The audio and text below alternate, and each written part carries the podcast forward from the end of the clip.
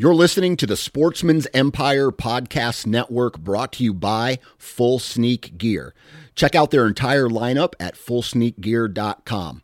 Also, be sure to check out our entire stable of podcasts at sportsmansempire.com.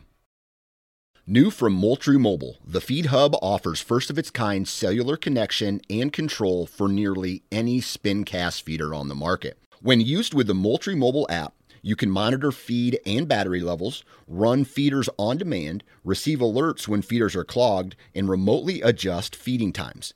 The Feed Hub is ideal for anyone who maintains feeders. Remove the guesswork and save time by planning feeder maintenance before you drive to your hunting property. For more information, visit moultriemobile.com. You're listening to the Sportsman's Nation Podcast Network brought to you by Interstate Batteries. Now, there are thousands upon thousands upon thousands of interstate battery retail stores all over the United States. So whether you need a a new truck battery, which by the way, I've heard that they are some of the best in the automotive industry, right? A truck battery, a car battery. If you need batteries for something as simple as a remote control or a unique battery for a rangefinder or one of your children's toys, uh, Interstate Batteries not only has those batteries available, if they don't have them, they can order them for you. Or if you need to find out more about a specific battery battery or the specs of a specific battery, stop into their retail store and talk with a battery specialist. These guys are very knowledgeable about what products they offer and what it is that you need for whatever battery you're looking for. So Stop in to a local retail store or visit interstatebatteries.com to learn more about their company, the batteries that they offer, and a whole bunch of other stuff. So check out interstatebatteries.com. Interstate Batteries, outrageously dependable.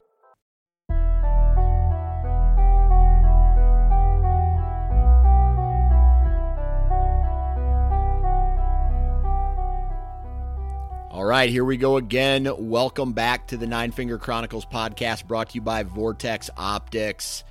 Today, our guest is Al Farah, and Al lives in Western PA. And this is a really good hunter profile slash BS session where we talk about this aha moment that he had in his hunting career that led him to go mobile and the second he went mobile is the second he started seeing results and having more encounters. And this is a trend you're starting to hear with this podcast, whether this is the first episode that you've ever listened to or the, you know, the 500th episode that you've ever listened to. The guys who take that jump into this mobile style and mobile can mean so many different things. It doesn't necessarily mean the equipment that you're using, but it means moving to find where the deer are, not waiting for them to come to you, and the success that these guys are, are having out there when they do ultimately make that jump to and, and dedicating themselves to becoming a quote unquote mobile hunter. And like I said, that can mean so many different things. But man, we have an absolutely awesome episode uh, today and uh, it's just a BS session, right? We talk a little bit about everything. We talk about what caused him to go mobile. We talk about the failures. We talk about the success. We talk about um, how he basically witnessed, and I'm going to let him tell the story, but how he basically fell into the trap of just buying the gear thinking that the gear was going to solve his problem, and it didn't. And then one day he sees this dude torn up jeans, you know, an old hoodie, and this guy's getting it done all the time. And he says man i've been swindled. I've been duped. Whatever. I gotta i gotta make a change. And so he talks about that in this episode man. And uh, i i love episodes like this. I love the the realization that takes place because i don't know about you but that happens that happened to me right? I fell into that trap as well. And uh man, I just like having episodes like this. That's all I'm going to say. So, but we do have to do a commercial, and I was not prepared for this. So, one second. Wasp broadheads. Now,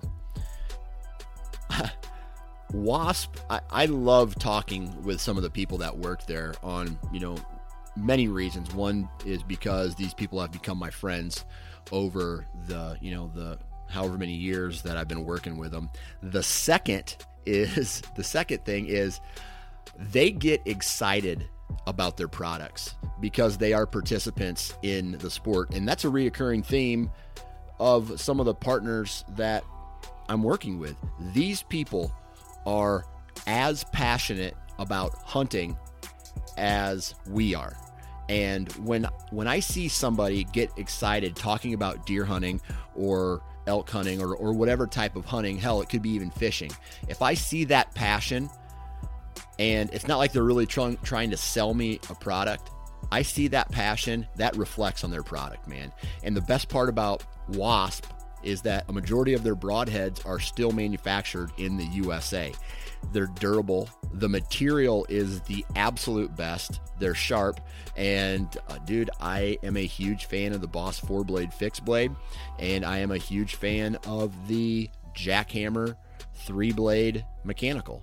And I have killed, of all the broadheads that I've used, I mean, even before the partnership, I killed the most deer with a Jak-Hammer mechanical in in, in my time, and, and then the last handful of years since I switched. Uh, um, I don't I don't really want to say switch because now I'm on the verge of maybe going 50-50.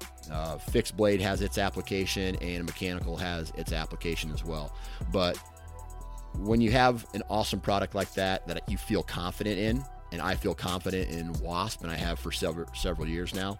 Um, it just it's one less thing that you have to worry about when you go into the woods. And confidence is key, especially in your archery setup. And that's why I love using Wasp. And I think you guys should definitely take a look if you're looking to transfer or uh, transition into another broadhead, uh, whether it's fixed or mechanical. Check Wasp out. Um, I really think you'll be happy with the with the products that these make that they make. And the cool thing about it is you can call up the company and talk with somebody. It's not an answering machine or whatever. It, someone will answer and they'll help you, whether it's help decide what kind of broadhead you need or just to you know to t- talk about the the material and ask questions that's what these guys are all about so uh, if you want to find out more information about wasp archery visit wasparchery.com. Check out their broadheads. And I'm unprepared, like I said. Here's a discount code, and I strongly recommend doing this. Nine Fingers 2020, and that's the number nine. So the number nine Fingers 2020, and that's going to save you 20% off of your purchase. So, with that said, let's get into today's episode with Al Farah from Pennsylvania in a good old fashioned BS session in three, two, one. All right, on the phone with me today, Mr. Al Farah. Al, how you doing, man? I'm good, Dan. How you doing, buddy? I tell you what, uh, this is a little bit embarrassing, but I, I got to share this story. Right before I got on the phone with you, I was making. I, we pulled a whole bunch of vegetables out of our garden, and I made some homemade salsa. Well, my dumbass just rinsed my hands off with water and then made my way up here. Well, I did a little nose picking and eye rubbing while I was on my way up up here to the office and I didn't get all the jalapeno juice off my hands and now my oh, eyes oh, and my nose are on fire right now. Uh-oh. You're burning. Yep. I've been there before. Yeah. That's a rookie move, you know. Hey, it's hump day. Tomorrow will be easier. That's right. That's right. So uh, let's get into into this. You reached out to me on Instagram, and um, we got this connection going, and we're going to talk about. Uh, we're going to do a little bit of a, a hunter profile uh, BS session type of. Um, uh, talk a little bit about your your transition to mobile hunting and how it kind of changed everything for you, amongst some other things. But before we get started, why don't you talk to us a little bit about where you live and what do you do for a living? Sure. I uh, I live in Pittsburgh, Pennsylvania, born and raised. Um, right now, I am a you know a real estate investor, I guess you could say. I buy houses and I rehab them and I rent them out. Uh, sometimes I sell them, but you know it's something that's kind of what my mom does. My dad does. It's kind of just grew on me. You know, as a little kid, my dad used to take me to work with him, and we'd fix up the you know apartment building and all that stuff. So, you know, it's kind of basically just mm, you know been doing this since a child, and just figured, hey, you know, when I came to a crossroads in, in my previous career, I didn't know what to do, and just kind of dove in this head first, and it's been good ever since. Well, that's good, man. If you if you love what you do, that's half the battle, right? Absolutely. Yeah, I don't mind waking up and coming to work. Yeah. Uh, so we're getting we're getting ready to go through a lot of uh, home remodeling projects in my house. My wife felt it was time for us to get some things checked off. Uh, we've lived in this house for X number of years, and, Uh-huh. and uh, she, you Yep. know, I don't like. I'm just saying yes because I don't want to be the reason that I can't go on a hunting trip. Or it's just like get the No, ya. get the brownie. Now's the points. time. Yeah. Yeah, get the brownie points Yep. done so that when November comes, uh, I can just go MIA for a little while. Adios. Yeah. Absolutely. So Fair warning: once you start those projects, they never stop, man. yeah, I know. I everybody tells me that I know, but uh, I don't know. Uh, so far, we've made pretty pretty good decisions with our house, right? I mean, we live in a we live in a pretty cool area in between two major cities that is showing a lot of growth. So we bought our house. Uh, I want to say uh, foreclosed on, and then now just from I mean instantly just from buying it we gained equity in it, but now awesome. since the whole area uh, between these two major cities is growing and growing and growing, man, houses on our on our street and in our town, they're on they're on the market for like a day, and there's offers on them. That's good. Yeah, That's good. so it's like having your money in the stock market, just a little bit safer. Yeah, absolutely. And uh, I got a buddy who's kind of doing the same thing that, that you does. He he he doesn't necessarily do all the renovations, but what he's been doing is he buys a house, lives in it for two years, then he'll go buy another house and rent out the house that he has.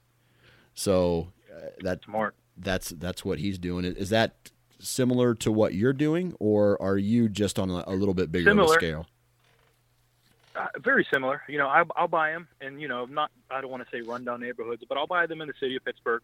Um, the house will be run down. You know, I'll buy them for 50, 60 grand.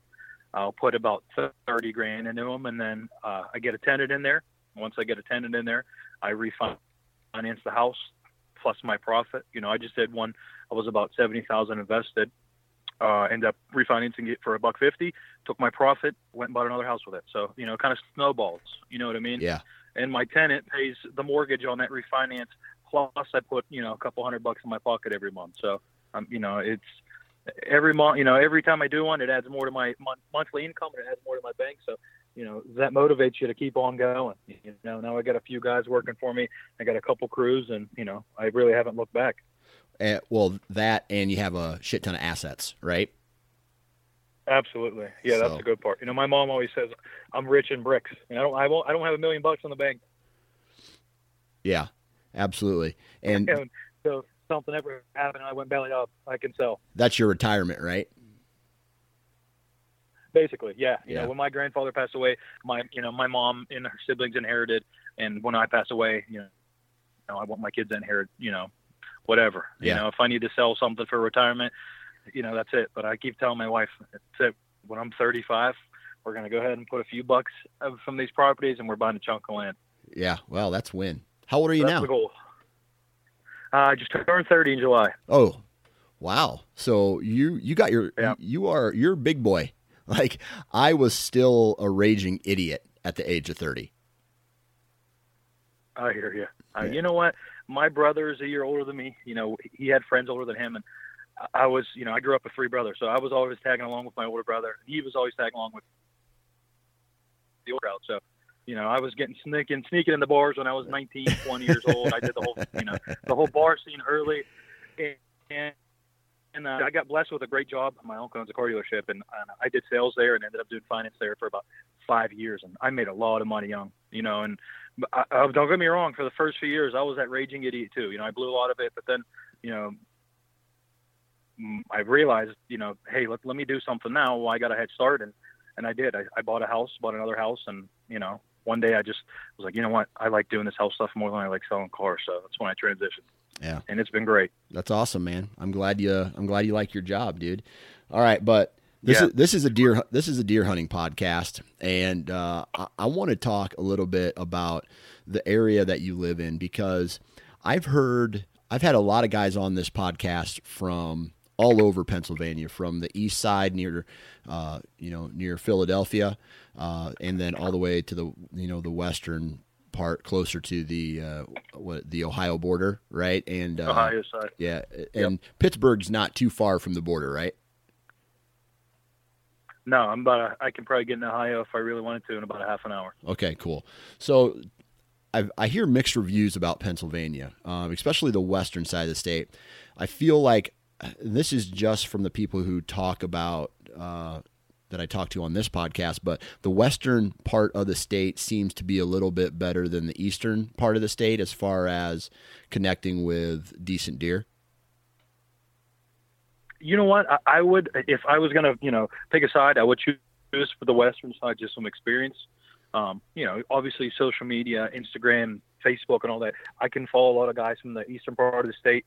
Um, it just it's bias. It's a biased opinion. Okay. You know, my cousin married somebody from over by Harrisburg, which is on, on the eastern side, and he shows me, you know, him and his brother shoot giants on public land. So you know, it, it's there's deer everywhere. Maybe the western side gets a little bit more pressure. That side's over. You know, there's New York, Philadelphia, New Jersey's over there. So there's a lot of major cities over there.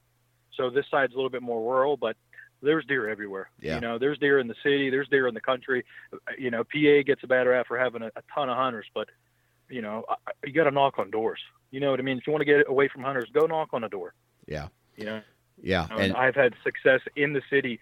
I, I've shot deer in people's backyards when I was younger in high school and couldn't get around as much. And then, you know, I've shot deer up at my dad's, you know, my dad's neighbor's land, which is 300 acre farm. Basically, it's a corn and bean buffet. It, it- there's deer all over the place. Yeah, and, and that's it's funny you mentioned that because even even in Iowa, right? And I know Iowa's a little bit different than the Michigans of the world and, and the Pennsylvanias of the world, but I get people every once in a while asking me, why aren't, why don't you hunt public? And my answer to them is because because I have private. You know, because I I I knock on doors. I'm not afraid to ask someone to, It's to simple. yeah, and I, th- I think once people get over that whole, and don't get me wrong, there's guys out there who uh, get it done on public, but going knocking Yeah. on doors on private is, is just why not do it? If if you feel comfortable doing it, why not do it? And you know, I know a, Absolutely. I know a lot of guys who would say, "Hey, man, I, I know there's the public land challenge that some people, you know, they, they talk about. But if I asked, I, I would even throw it as high as 90% of the people. If I gave them the option to hunt a piece of public land or hunt a piece of pri- private land, I don't care what state you're in, majority of people are going to say private. they're going to say private. Absolutely. So Absolutely. so is that what you're doing these days? Is uh, just a lot of uh, access through knocking on doors? Yeah, you know what? I, I me and my brother, like I said, you know, when I was working at the car lot and I was making a lot of money there, we ended up leasing a piece of land, um, about 40 minutes away, 50 minutes away from where we live in the city. Um, great. There's deer sign everywhere. When we first walked it, there, I mean, we've seen rubs. There's tracks everywhere. We are like, let's go, let's do it. We leased it.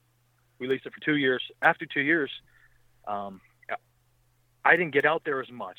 You know, I, I got busy, and I said, you know what? Let me. I'm going to go back to this place. My dad used to take us hunting when we were kids. I went and door knocked. They gave me permission. I was like, man, that was easy. The next thing you know, I got in there. I was doing some hunting. I, you know, I was using onX. I seen I was close to the next property line where where I really wanted to hunt at.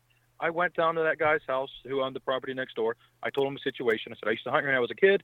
I said I, I you know I, I'm hunting on you know so and so's property. It's close to your property line. Would you mind if I cut through, maybe even hunted the edge? He said sure, go right ahead, just as long as it's archery only, no guns. He gave me permission, and that was two for two. Once that happened, I never looked back. Yeah. Yeah. I told my brother, you know, I said, hey, he, he still works at the car lot, so he's working 60, 70 hours a week. I said, you know, if you want to go ahead and do this lease again, we can do it. Sure, you're gonna have to pay a little bit more. I don't want to spend money because we have places for free now. You know, all you got to do is knock. It takes a little bit of time, and yeah, it's anxious when you pull up to a driveway. It's awkward, but worst they're going to say is no. Yeah. You know, they're not going to yell at you. They're not going to say they swear at you. They're just going to say no politely and shut the door, and that's it. It's over. Yeah, yeah. The amount of uh, girls who told me no in college, I I was used to hearing it. so, so you're a pro at it, huh? right? I was, I you know, it's like, both. or even growing up, hey mom, can I have this? No, you know, like I got told no my whole life. So having a landowner tell me no didn't phase me one bit. Absolutely, absolutely. You know, I got a buddy of mine. He's got a uh, his dad owns a you know family farm. It's connected to the game lands.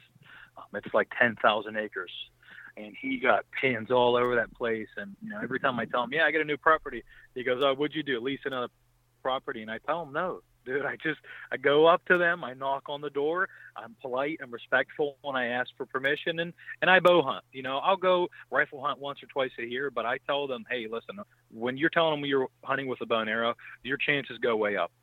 Yeah. And I'm just straightforward with them. Hey, I might be, you know, I'll be bow hunting. I'm by myself. You might never see me. I just want to see if I can get permission, walk to the property, and maybe hunt it once or twice if I see something I like you know what it just being honest with people you know yeah. when you're it's it's way better for you to just go knock on their door than sneak on somebody's property and get kicked off oh yeah you know? absolutely and i'll tell you bow hunting is these days even when i go and i talk to people about hunting on their property and this is an example of the last time uh, i went and hunted or knocked on a door the guy laughed at me because I told him I was bow hunting, and he assumed that bow hunting was damn near impossible to be successful in.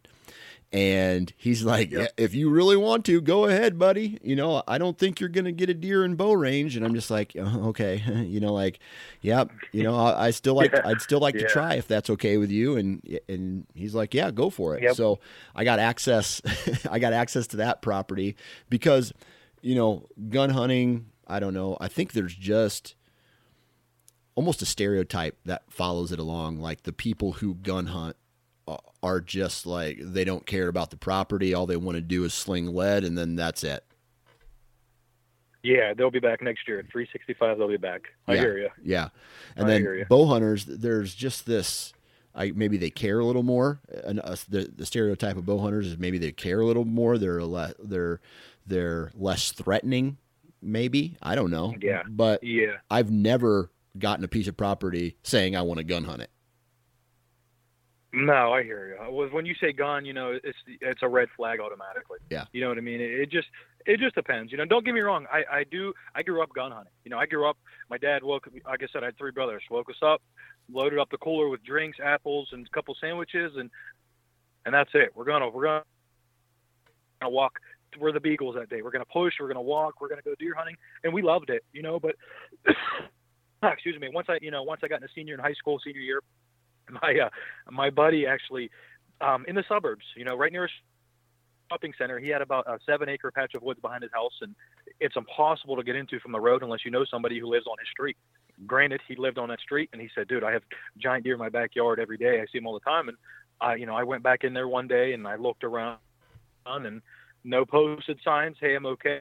And I did shoot a deer with a bow that year. And I fell in love with it. I, the feeling I got when I, I shot, I just rifle hunting never even popped in my mind again. You know, and granted, my dad got busy and he kind of fell out of the hunting thing, and his buddies got older, so I was just running around with my bow basically for four or five years, trying to learn hunting in the suburbs, and you know, then I hit.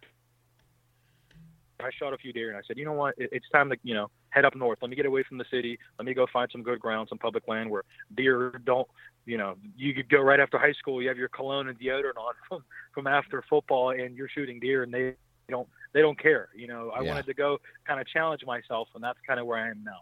Yeah. So you, you, know? you kind of cut your teeth on that suburban, herb like suburban type hunting scenario.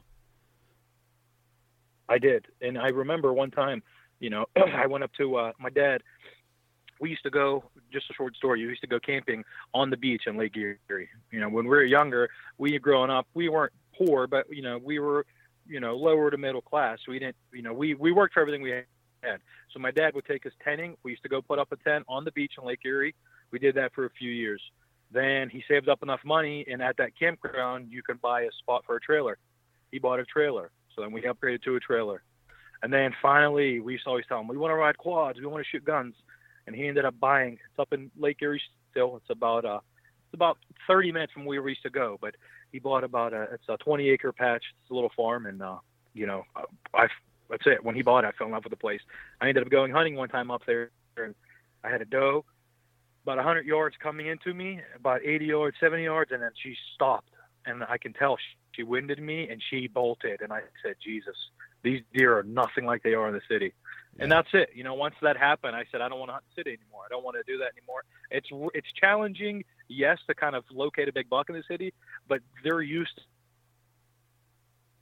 to people to people throwing apples in the woods. You know what I mean? It's just it's it's kind of like those. uh You know, there's a YouTube channel. These guys hunt in the suburban area and they shoot giants, but you know, yeah, they get permission to do that. But to me, like I said, those deer are used to humans. They're it's it takes it takes the whole part about hunting away from the you know the idea of hunting to me is a challenge, and I don't want to.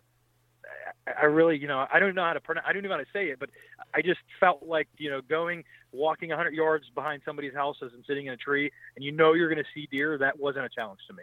Yeah, yeah. It's funny you say that because I've even around where I live, there is a. It's around a lake, and there's a lot of houses within in there. And I've been walking on trails with my kids, and these deer stand 20 yards, 30 yards away from you. They don't run. Even some decent yep. size. I've seen some yep. decent sized bucks over the years.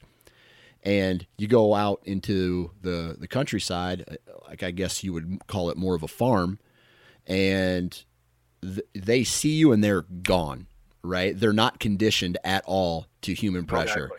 They they smell mm-hmm. they smell they see they're gone right. So I I get it. Yep. I I completely get what you're uh, what you're saying. So when you made that change right to going out and hunting a uh, basically a different deer what you know how long did it take you to cut that curve you know to you're almost like starting over again yeah i was and you know what you know i, I had I was younger and I had a couple bucks, so I kind of got too obsessed. You know, I, I bought, you know, five, six tree stands at once. Uh, you know, I went and bought a little buggy, a little quad, all the gear. I went and would spend three days at my dad's place hanging tree stands, cutting lanes, taking the tractor and putting plots in. You know, I got obsessed, then where I was doing so much work in the summertime, getting poison ivy so bad, but I kept telling myself it's worth it. It's worth it. It's worth it. I've been I was hunting field edges. I was, you know, I really wasn't hunting mobile. I was hunting pre-hung stands, and I wasn't seeing anything. But I knew there was deer there. I had them on camera. I just I just kept doing the same thing. I guess you can call that insane. I was doing the same thing, the same thing, same thing for two years, three years, and I had, would have an encounter here and here during the rut. But I was telling myself, you know, our neighbor, the, the piece of public, not public, I, it's, it's a private, but you know, the farmer lets people people hunt because, like, like I said, it's a 300 acre of just beans and beans and corn. So he lets whoever go back there and hunt if you know about it. And my and I see people hunting there every once in a while, but my neighbor had success, you know. And I keep telling myself, what's he doing that I'm not doing? And then I realized that you know he never scouted, he never hung cameras. He would just kind of scout hunt his way through the property, and he would set up on good sign, and he would hunt from the ground. And when I realized that, I said, we're hunting the same property. I have all the equipment. He has his bow and arrow. He has on, you know, just regular pants and a camouflage hoodie, and he shoots a buck every single year. So, you know, so once I realized that, I just kind of had to reprogram myself to to get out of that phase, to get off the the sand and the, the pre-hung tree sand, you know, all that stuff. So I, uh, you know, obviously this is about two years ago too when the saddle was becoming you know obviously you know the saddle guys it's it's like CrossFit. You tell everybody to do CrossFit. I did buy a saddle and I fell in love with it. You know, I bought a saddle and I fell in love with it. And I would just do the same thing. I, I slowed down on the cameras. I slowed down on putting food plots in, and I didn't hang any sets. I would wait till September, you know, right before the season would open up, and I would just go for a walk here and there. Yeah. Every little piece that I had permission to hunt, I would find some fresh sign. I would put one, maybe one camera up, and then once the season came around, I would drive to every single spot I had a camera in the country. And if I had something on there, I would scout my way and see which way he was coming from, and I, I would kind of just dissect it backwards. And I, yeah, know, and it, I didn't get in the rut where I would beat myself up mentally hunting the same stand, and you know, you're like, okay, I'm going to hunt three days in a row, all day, every day. I'm not going to leave a stand, and then it's it's 11:30, and you're you're exhausted and you're hungry, and you're like, you know what, F it, I'm going to go eat a sandwich, and I'll come back.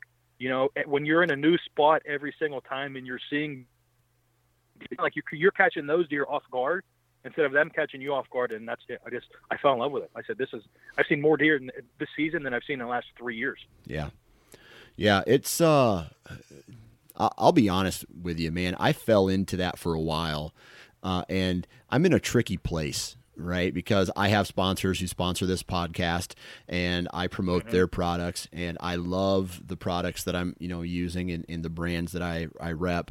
But man, I think a lot of people, including myself in the past, fell into the marketing trap about yep. gear and thinking that yep. the gear is the game changer itself. Now, there's a yep. handful of products that I will say have have honestly helped me uh, you know, become a better hunter or maybe yeah. kept, you know, watch my back or, or whatever. But there's not one product out there that if you put it on or you wear it, it's a it's a slam dunk hunt for you. It's Absolutely. not going to make deer appear with larger antlers and, and your arrow yeah, automatically absolutely. connect, right? So yep. I almost felt I don't know about you, but I f- almost felt embarrassed when I learned that it wasn't the gear that you know like in my in my mid 20s I'm, I'm almost 40 yeah. now but in my mid 20s I got a little embarrassed I was like man I spent all this money and I yep. I I read all these articles and things that think you know that said that hey man this thing is going to help me kill more deer yep. or make bigger deer did you have a moment like that you know what? I wouldn't say embarrassed, but it, it was kind of like a little slap in the face to my ego. Like I said, I mean, you know, my neighbor's dragging a deer out every year, and he showed me pictures of, you know, deer he's he's killed, and and I'm, you know, and as I'm getting out of my nice my nice truck, and I got all the nice gear on, and like I said, he got on old boots and jeans and a camouflage hoodie. You know, that's when I kind of had a wake up call, like, you know, I, I may look good, but that's not going to help me kill a deer. Yeah. You know what I mean? This guy is just kind of staying back. Everyone else is going and hunting the edges. He's diving into the swamp up there. He, you know, he's he's doing everything different. He's letting other people make the mistakes, and he's sitting back and he goes in and he finds fresh sign and he sits on it and he strikes. You know, and I kind of just kind of developed that. I picked his brain a little bit, and you know, that's kind of like what I've been doing. You know, and I've I've transitioned and I've took what he's what he does there along with the stuff I've, I've listened on your podcast and on the Hunting Public podcast and all these podcasts, and I just made like a, a smorgasbord of cliff notes. I'm trying to take the same thing that every podcast says. I try to focus on my access and exit. I try and focus on the wind, and I try and focus on fresh sign and hunting mobile. You know, I, I try and I try and give the deer as least advantage as I can. I don't want them to. If I go walk into, you know, a spot to check a camera, I used to be obsessed with it. I would drive an hour just to go check one camera. I stopped doing that because I realized I was educating deer. You know, and I just I try and learn from my mistakes. Obviously, it took me two or three years to realize, hey, all this shit you're buying is not helping you. Put strap the boots up and start walking during the season. Don't go walk during, you know, don't go scout. Now, granted, I may go scouting after when all the leaves are down and I can see the trails beat in and all that stuff. But other than that, during hunting season, I take my bow, I'll take my saddle, I'll walk. And if I don't find anything crazy that sticks out to me, I won't even get in the saddle. I just keep walking. I'll mark a couple of spots, or I'll go door knock. You know what I mean? I, I just I listen to uh, Andy May. You know that to me, that guy's a freak. That guy shoots big buck in multiple states every year because he puts boots on the ground during the season and he door knocks. You know, and he, he's not doing anything that nobody else is besides just a little bit of more elbow grease. You know, he puts the effort in. Yeah, yeah, and uh, that's definitely what it takes, man. To to to. I think I think one one thing people need to ask themselves when they start having this conversation about how can I shoot a bigger buck or a more mature buck or find the the dominant buck or or even kill more deer or have more encounters it, it all in my opinion kind of loops back to yourself what are yep. you doing to get those encounters? To find those Exactly. big bucks, right? You can't just listen to a podcast and go out into the woods. You have to understand Sure. how what you're what you're listening to applies to the farm or the area or the ground that you hunt. You need to put a game plan together. Yeah. Exactly. You know, Absolutely. and you got to let deer go. You know, I, my brother works a lot and he has kids, so he, he can't go hunting as much. So he has the he has trigger finger. I always tell him, hey, shoot a doe. It's September, it's October, shoot a doe. But November, don't shoot a doe. He went hunting one time, and I said, hey, I was there about three weeks ago, and this buck's using this creek crossing. You might see him. The neighbor said he's seen him. You know, it's, it, it's it takes a hike to get up here, but when you get up there, you have a really good chance. It was like November 3rd. It was like the first snow of the year, and I said he's going to shoot a buck. I told him, don't shoot a doe. Whatever you do, don't, don't shoot a doe. It, it was like his second time of the season going. He goes out there, and there's no service where he's at. When he gets in his car, he calls me. He's like, I shot a doe. I'm like, oh, you're an idiot. I'm like, it's okay. He goes, yeah, but wait. He goes, and then when I shot a doe, a buck came down on the same trail and just stood over her and sniffed her for like 30 minutes. And he's like, I didn't know what to do. And he's like, finally, he just took off. He just turned around and walked back to the same spot he came from. I'm like, dude, you probably shot a doe that was hot. I said, if you had just listened and told yourself, don't shoot a doe, you would have probably shot that buck, you know? And, and like I said, granted, he doesn't get to go as much as I do. He doesn't make his own schedule. Um, but you know that's just something where that just reassures him now. Now when he goes next year, he's not going to shoot a doe in the middle of the rut. He's gonna he's gonna wait and then just assume there's a buck following her. right. You know what I mean? That's just, that's a rookie mistake in my opinion. And, and like I said, I don't fault him for it, but he could have had a really nice buck on the wall. Yeah, that's a fact.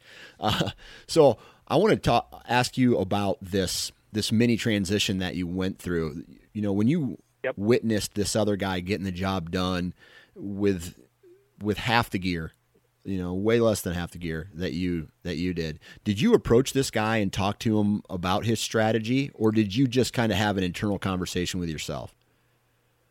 Uh, I kind of was very observant. You know, he was he's the neighbor, and my dad ended up buying his his grandfather passed away, and my dad bought his grandfather's land. So naturally, he comes around a lot. He checks up on the property. My dad's semi-retired, so on the weekends he's at the farm.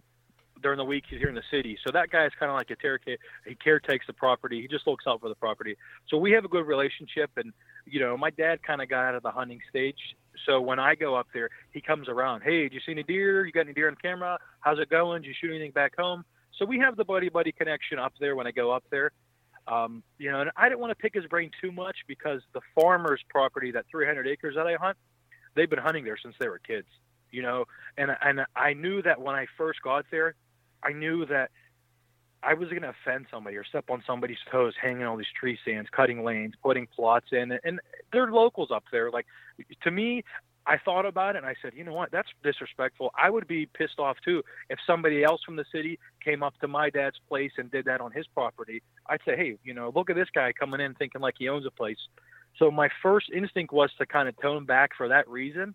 So I did a little bit, and that kind of went hand in hand with trying to get mobile and not trying to dive in there and step on anybody's toes. Yeah. You know, there's a uh, it's about a 300 300 acre block, about 100 acres is in timber, and the rest is just fields for as far as you can see. And there's a train line that uh, it goes right through the middle of it, and it connects it to a giant block of timber, and that's connected to the game lands. So I, I know that deer are running through there. And what happened was, beginning last year, I went and just the same access.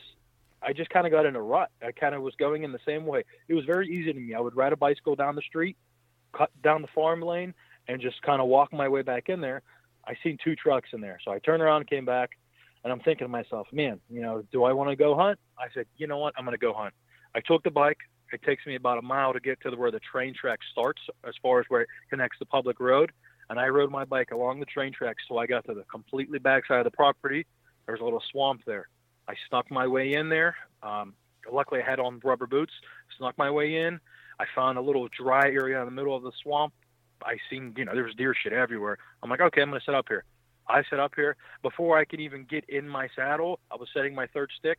I heard something blowing at me. I turned around. It wasn't a giant buck. It was a small eight point, 100 inches, 90 inches. He's blowing at me, and that was it. I said, wow, I've, I've been here for literally five minutes, and I've seen a buck already. I got set up.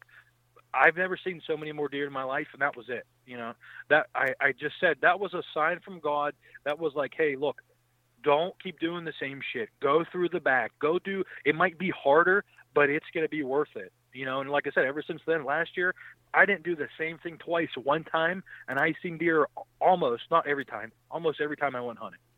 Don't you? Don't you love that? I mean, yeah. dude, Yeah. I I remember when I had that uh, awakening as well, that aha moment when I I I just one day I don't I don't know what happened. Uh, I forget I forget what the actual reasoning was.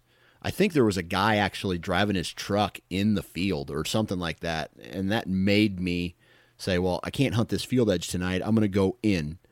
To, and I, I found I didn't know it was a staging area back then, but I ended up, you know, seeing a couple small scrapes and rubs, and I set up in in a staging area, and I was, and that night, you know, typically it's like the last thirty minutes. If I was going to see a deer, it was going to be the last thirty minutes of light. But there, they were up on their feet like an hour and a half before dark, Yep. and they were just milling around in this area, and I was like dude, you have to learn how to do what you just did more. And then it's just about calculating and observing and, and, Exactly. and talking to yourself about, okay, why are they here? What what is my wind doing? What is the terrain Mhm. feature? All these Mhm. things, right? And I'm, you know, did you have did you start to like recalculate everything from that point? you know what? I started to think of it as everybody, you know, all the successful guys says, putting the pieces of the puzzle together. Mm-hmm. You know, I like to consider myself a lucky guy, but I know God's not going to put a 150 inch buck in front of me every time I go hunting. So I just told myself, I if I'm going to go, I'm either going to go hunting or I'm going to go waste my time. And I don't want to go waste my time. I want to go hunting. I want to put the odds in my favor. I want to access perfectly. I want the wind perfect. And if the wind's perfect, I don't really have to worry about my set.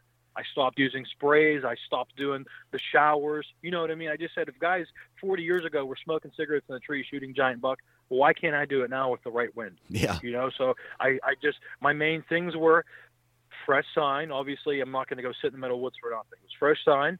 It was um, access and exit, and it was just timing. You know, like hey, I, I have mediocre-ish type wins. Uh, another thing I did last year too is everyone wants to wait for the perfect win, and I heard you say before. I started to focus on what wind would a buck come through this area on. You know, what wind would he use this area to his safety? I would like to get behind him. Yeah. You know, and I started using like up the farm at my dad's place. I started using those train tracks religiously. You know, I started too to have my dad drop me off in the morning on the quad, and I soon realized that they hear the quad and they know. Trains, they're used to trains, but when they hear a quad or a truck back there, I seen it. I was in the stand and I seen another one of the locals was driving back in a truck, and I seen a deer stare at the truck. As soon as the truck stopped, the deer didn't run away, but you can tell he, he she turned around and got out of there with urgency, really quiet, like she didn't want nobody to see her.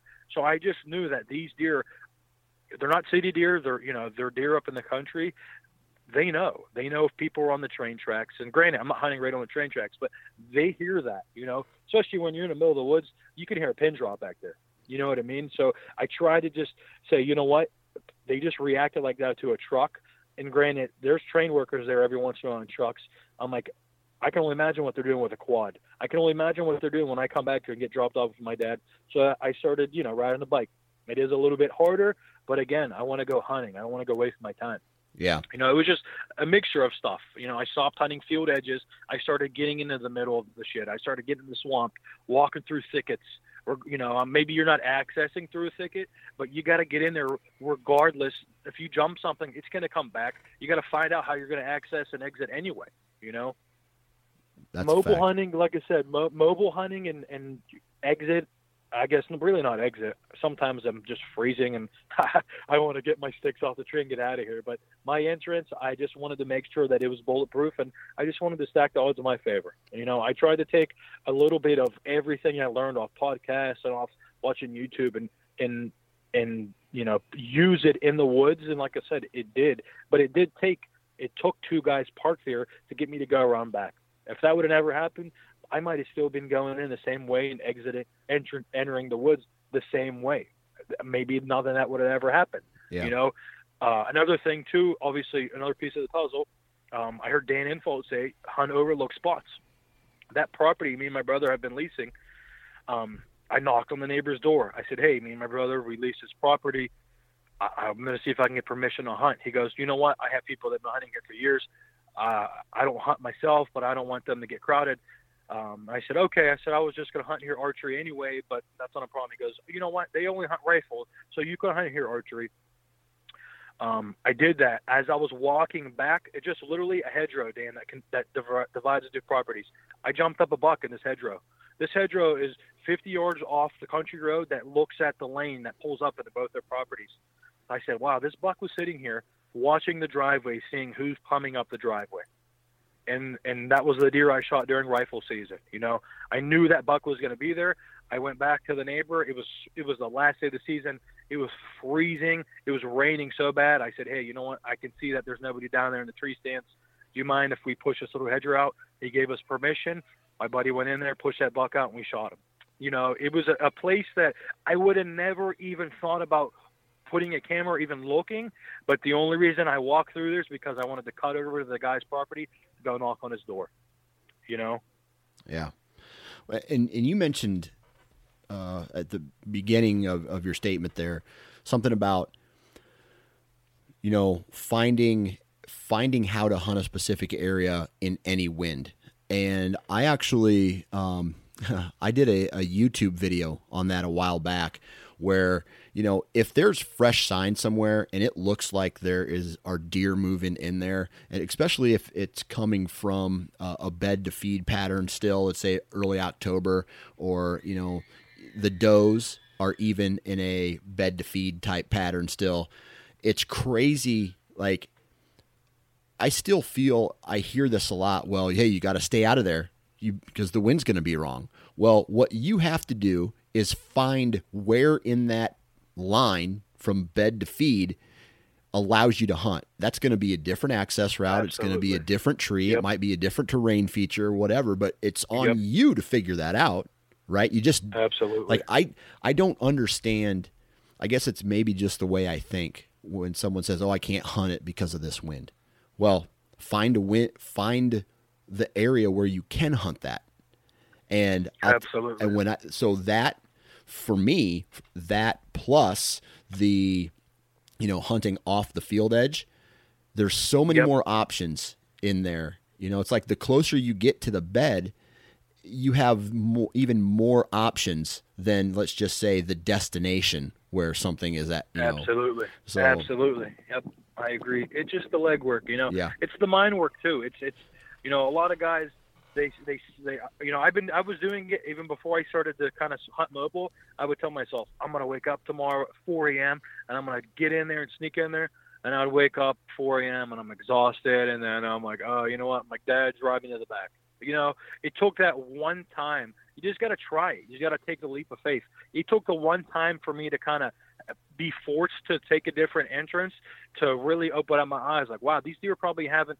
They're probably used to everybody coming in back here. They're hugging these train tracks. Nobody really wants to walk back here or ride a bike back here. And when they do come back here, they're coming back here in a truck, and these deer hear them and they stay away. Like, I, I you know, I, I was. That's literally the light struck in my head, and that was it. Ever since then, it just completely changed the way I hunted. It did. Yeah. Yeah, man, I feel you. Uh, I got a, I got a farm that I hunt, and I I only have access through the east. North is a different property, south is a different property, and the west is a different property. And I've asked permission to cut through all of their properties, and they've told me no. Right, and Mhm. and I I used to just drive right down the middle of the uh, of the farm, park off into this little next to this old barn. But man, especially in the mornings, they were already on their feet. They knew they saw me get out of my truck, you know, in the morning, and they saw the headlamps Yep. coming, and and I don't care if you think that you know in some places right in some farms probably the deer are conditioned but it is interrupting their natural their natural movement back to their let's just say their beds their bedding area Yep. and even Yep. that that little bit of pressure going back to their bed, especially on a morning hunt, I feel disrupted. So what did I do? I started walking a lot further. Right, I, I parked my my truck by a fence or a gate and walking through almost the whole property. And yeah, I may sacrifice a little scent getting blown into the woods, but I, I feel like that disrupts the property just a little bit less. And, uh, you know, beca- Yep. because of that, I had more encounters. Absolutely, absolutely. They know, you know. I some things I like to take in consideration. You know, I, I have friends who are they're like the diehard public guys, and they say, "Oh, you hunt private land." Well, I'm hunting private land that's heavily pressured. Private or public, if it's pressured, it's pressured. It, there's no difference. Yeah. Um, you know, and I started thinking to myself, what are these other guys who are who kind of were lazy and were going through the motions like I was doing? Where are they going to enter at? Where what are they going to do? Where are they going to hunt? And where are these deer going to go and skirt them to get around them? And I started hunting like that, you know. And I, like I said, I got creative with entrance. I have um, another farm, uh, the one that I got permission on from a neighbor. You know, I door knocked. I got permission on it. I went and hunted it. I went and hunted it, and I could see a couple other trucks as I was hunting. It was a big piece of land. There's a, a it's about I'd say half a mile to uh, basically a, a, a county road where there's houses on it. I went down to the county road. I seen that the owner of the farm owns two of those houses, so I'm assuming I'm like this guy's a landlord. I went, knocked on the door. I said, "Hey, so and so gave me permission on his farm. I know you live here. I know you rent here." I said, "Would you mind if I just parked off to the side of his garage and and went up through the backyard and you know walked my way up the hill?" Sure, go ahead, go right ahead.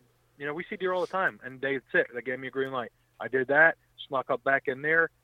That was it. You know, I, I seen so much deer sign there, and granted, I hunted that same spot three days in a row.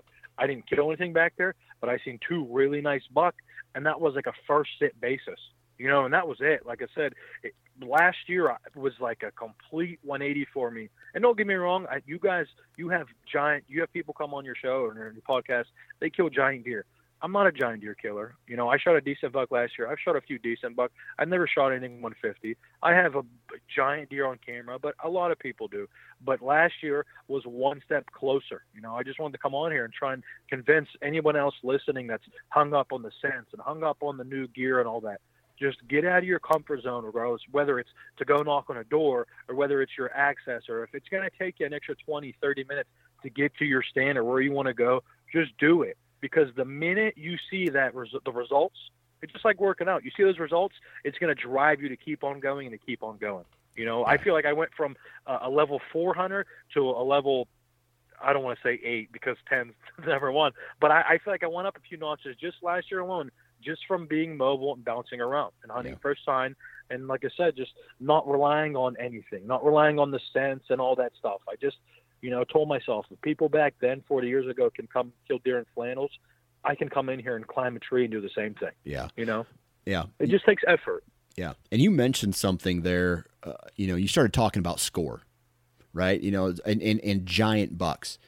Well, if a state like, I don't know, let's just say Iowa, okay? So here in Iowa, we do, we have giant deer. Don't get me wrong. And there's a chance that every year I'm going to run into a giant deer.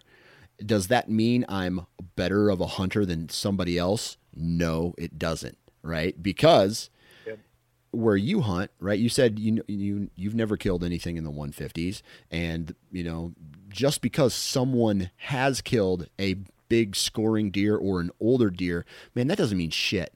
Because Nope. y- yes, a, a an older, more mature buck may be a little more canny when you know he's going through. He he's got more years under his belt and how to evade and, and know these things.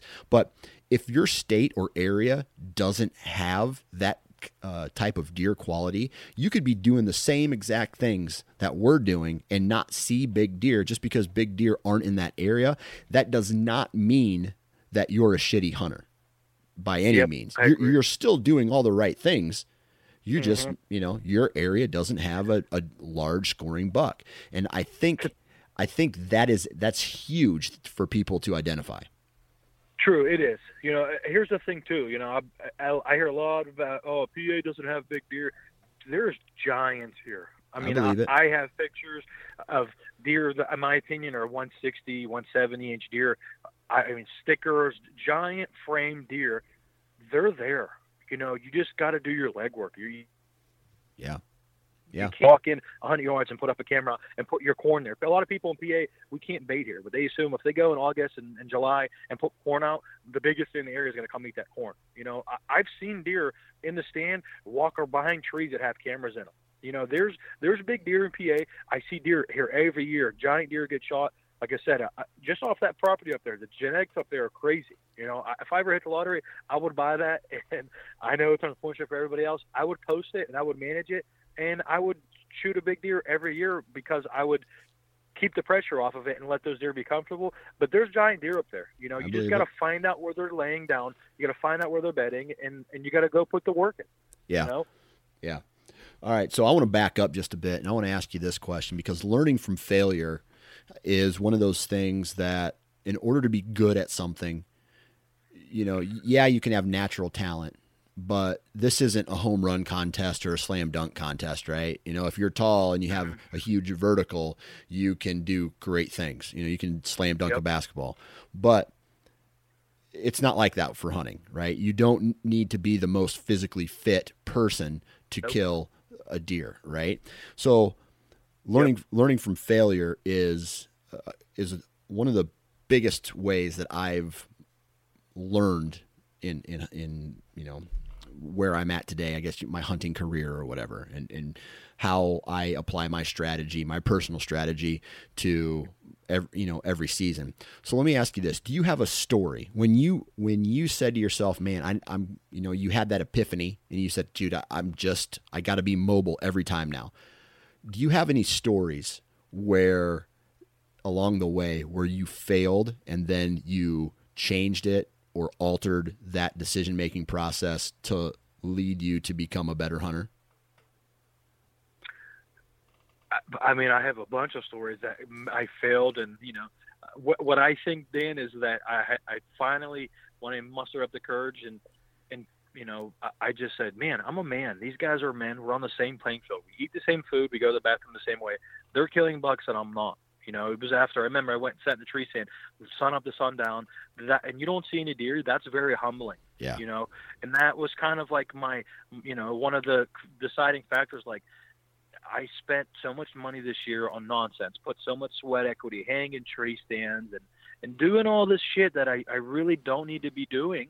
And and i just you know that was like i said one of the deciding factors. I, something's got to change you know? And i'll be honest with you I, i'm not going to act like oh i just i told myself i'm going to change and i did. If i didn't go back that one day down the road and see those two trucks I might still be doing the same thing. Yeah. I might still be going to hanging stands, riding the quad around, checking cameras, putting minerals out, putting food plots in. You know, I just once I I accessed from a different area, completely away from where I put food plot in, completely away from where I had cameras and I hunted and seen deer. I said these deer know people are coming in from there, and that was you know I'd like to say that was kind of an epiphany for me. You know, that was that was the one time thing. You know, it was it was literally a week after I sat there all day, and I was going to go do the same thing. You know, false hope. You know, I tell my buddy, he's like, "Man, I want to shoot a giant deer." Blah blah blah blah. I said, "Listen, dude, it's just like going after the hottest girl in the bar. when a girl, you know, when a girl gives you like that look, and you think, and she strings you along for two months, three months, four months." Y- You're just chasing false hope. Sometimes you got to know when to cut the cord and when to buck up. You know, it might be that one time you don't text her back and everything flips. You know, just like deer hunting. It might be that one time where you stop and you're like, you know what? I'm not going to do the same thing I've been doing. Something changes. You just, it, it all starts with you. You Yeah. know, and like I said, I, I was in a rut. I was a lazy hunter. I didn't want to put in all this work. I just knew there was a deer there, and off. You know, a lot of people get blinded by trail cameras. I have thousands of pictures of giant deer on my computer, and guess what? I never shot any of them. And but those pictures were giving me false hope. Like, oh, they're here. I'm going to get lucky. And once I stopped, you know, kind of de- relying on my luck and trying to create my own luck, that's when everything changed. Yeah. Absolutely, Yeah. man. That's crazy. Well, I tell you what, um, you what have you learned then? I mean, we've we've kind of covered a lot, but Yeah, in the last that's the BS. That's Yeah, the BS. That's right. That's right. But in the last three years, you said you've kind of really changed everything, and every year you seem you've said that you're getting one step closer and one step closer to being the kind of hunter that you want to be. So, in that three, you can answer one of these questions. In the last three years, what was one of the biggest things that you learned that kind of led you to more encounters? Or you can say, what are you going to answer? What are you going to work on in the next three years to make you a better hunter? Um, I would say the one thing that I did learn was was that changed a lot for me was access. I mean, I would say access is your number one. Yeah. But you know, deer. I don't want to say hunt you, but when you're just like people say, educating deer, you're edu- You are. That's what you're doing. You know, a, a smart buck is a five year old buck is five years old for a reason. He's he's avoided, especially in Pennsylvania, a thousand guys like me walking around the woods thinking they're going to kill him he's outsmarted all of us for five years. You know, and when you think about that, it's incredible. Sometimes, like in rifle season, you go out and you see in PA, you know, that property, you might run into six guys on 300 acres, and that's just getting to your tree stand. That's not including on the other side of the property. So if a buck is that smart to to you know avoid all these Elmer Fudds walking around with their guns, especially during rifle season, then the littlest thing can educate that buck. And I think the number one thing is entrance. Even if you have a bad win, if you can enter and you know where he's at and you have a bad win, maybe that bad win you can get him to come into 25 yards until he sniffs you, until he stops. You know, the wind is another thing too. Is one more thing that I've learned: entrance and wind. The wind does not got to be perfect. If you if you do your homework and you kind of have an idea of where they're coming from, wind really doesn't make a difference. Obviously, you can't go hunt, you know, upwind of a deer. But if if if you kind of quarter that wind and and just play it right, you can go hunt the deer on, in my opinion, any type of wind. Yeah. Yep, that's, you know, that's uh, a lot of people might say that's that's stupid, but you know, obviously, I don't mean again upwind of a of a mature buck, but you know, if if you have a wind kind of just crossing, you don't got to get right up on the trail, 30 yards away, and just hope you get it. You get a shot. You know. Yeah. Yeah, that's a fact, man, and I agree. I agree.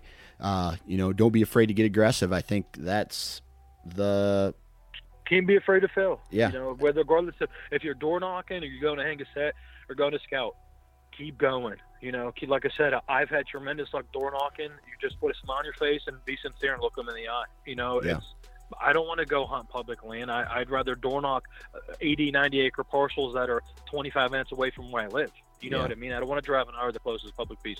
Go door knock, switch up your switch up your entrance and your exit, and just you know keep the wind in mind. But you know don't let the wind be a deciding factor. Yeah, yeah, man. Uh, let the. I, I think there might be a better way to say that. No offense. The wind, no, no, the I, wind will be a deciding factor, but it doesn't mean you can't hunt that area, right? Exactly. Yeah, yeah, yep. yeah. Yep. So, well, I tell you what, Al, man, I really appreciate you uh, coming on and BSing with us for a little bit and uh, sharing your story. Uh, thank thanks you very, yeah, thanks for your time and good luck this fall, man. Hopefully, the pieces of the puzzle continue to come together for you. For sure. Thanks, Dan. I appreciate it, buddy. Good luck to you too yeah, that was a kick ass conversation. Huge shout out to Al, man. Really appreciate your time. Huge shout out. I say it all the time, and I mean it all the time, dudes and dudettes. Thank you very much for listening to the Sportsmen's Nation, man, uh, and and the Nine Finger Chronicles. I love you all. Huge shout out to the partners of the Nine Finger Chronicles. We have Vortex Optics. Average Conservationist, Lone Wolf Tree Stands, Vortex Optics, I said that, Wasp Archery, and Ozonic Scent Elimination. Please go out and support the companies that support this podcast. They're all participants. They are all kick ass people, and they all make kick ass products. So uh, there's that. I'm going to keep it short, man. Have a great weekend. If you can, get outside with your family call someone you haven't called before. And uh, I don't know why I've been thinking about this lately, but uh, you got to live your life with no regrets because, you know, if there's something you want to do and you want to try, don't put it off. Just go do it, man. And, uh, man, have a good weekend, and we'll talk to you next week.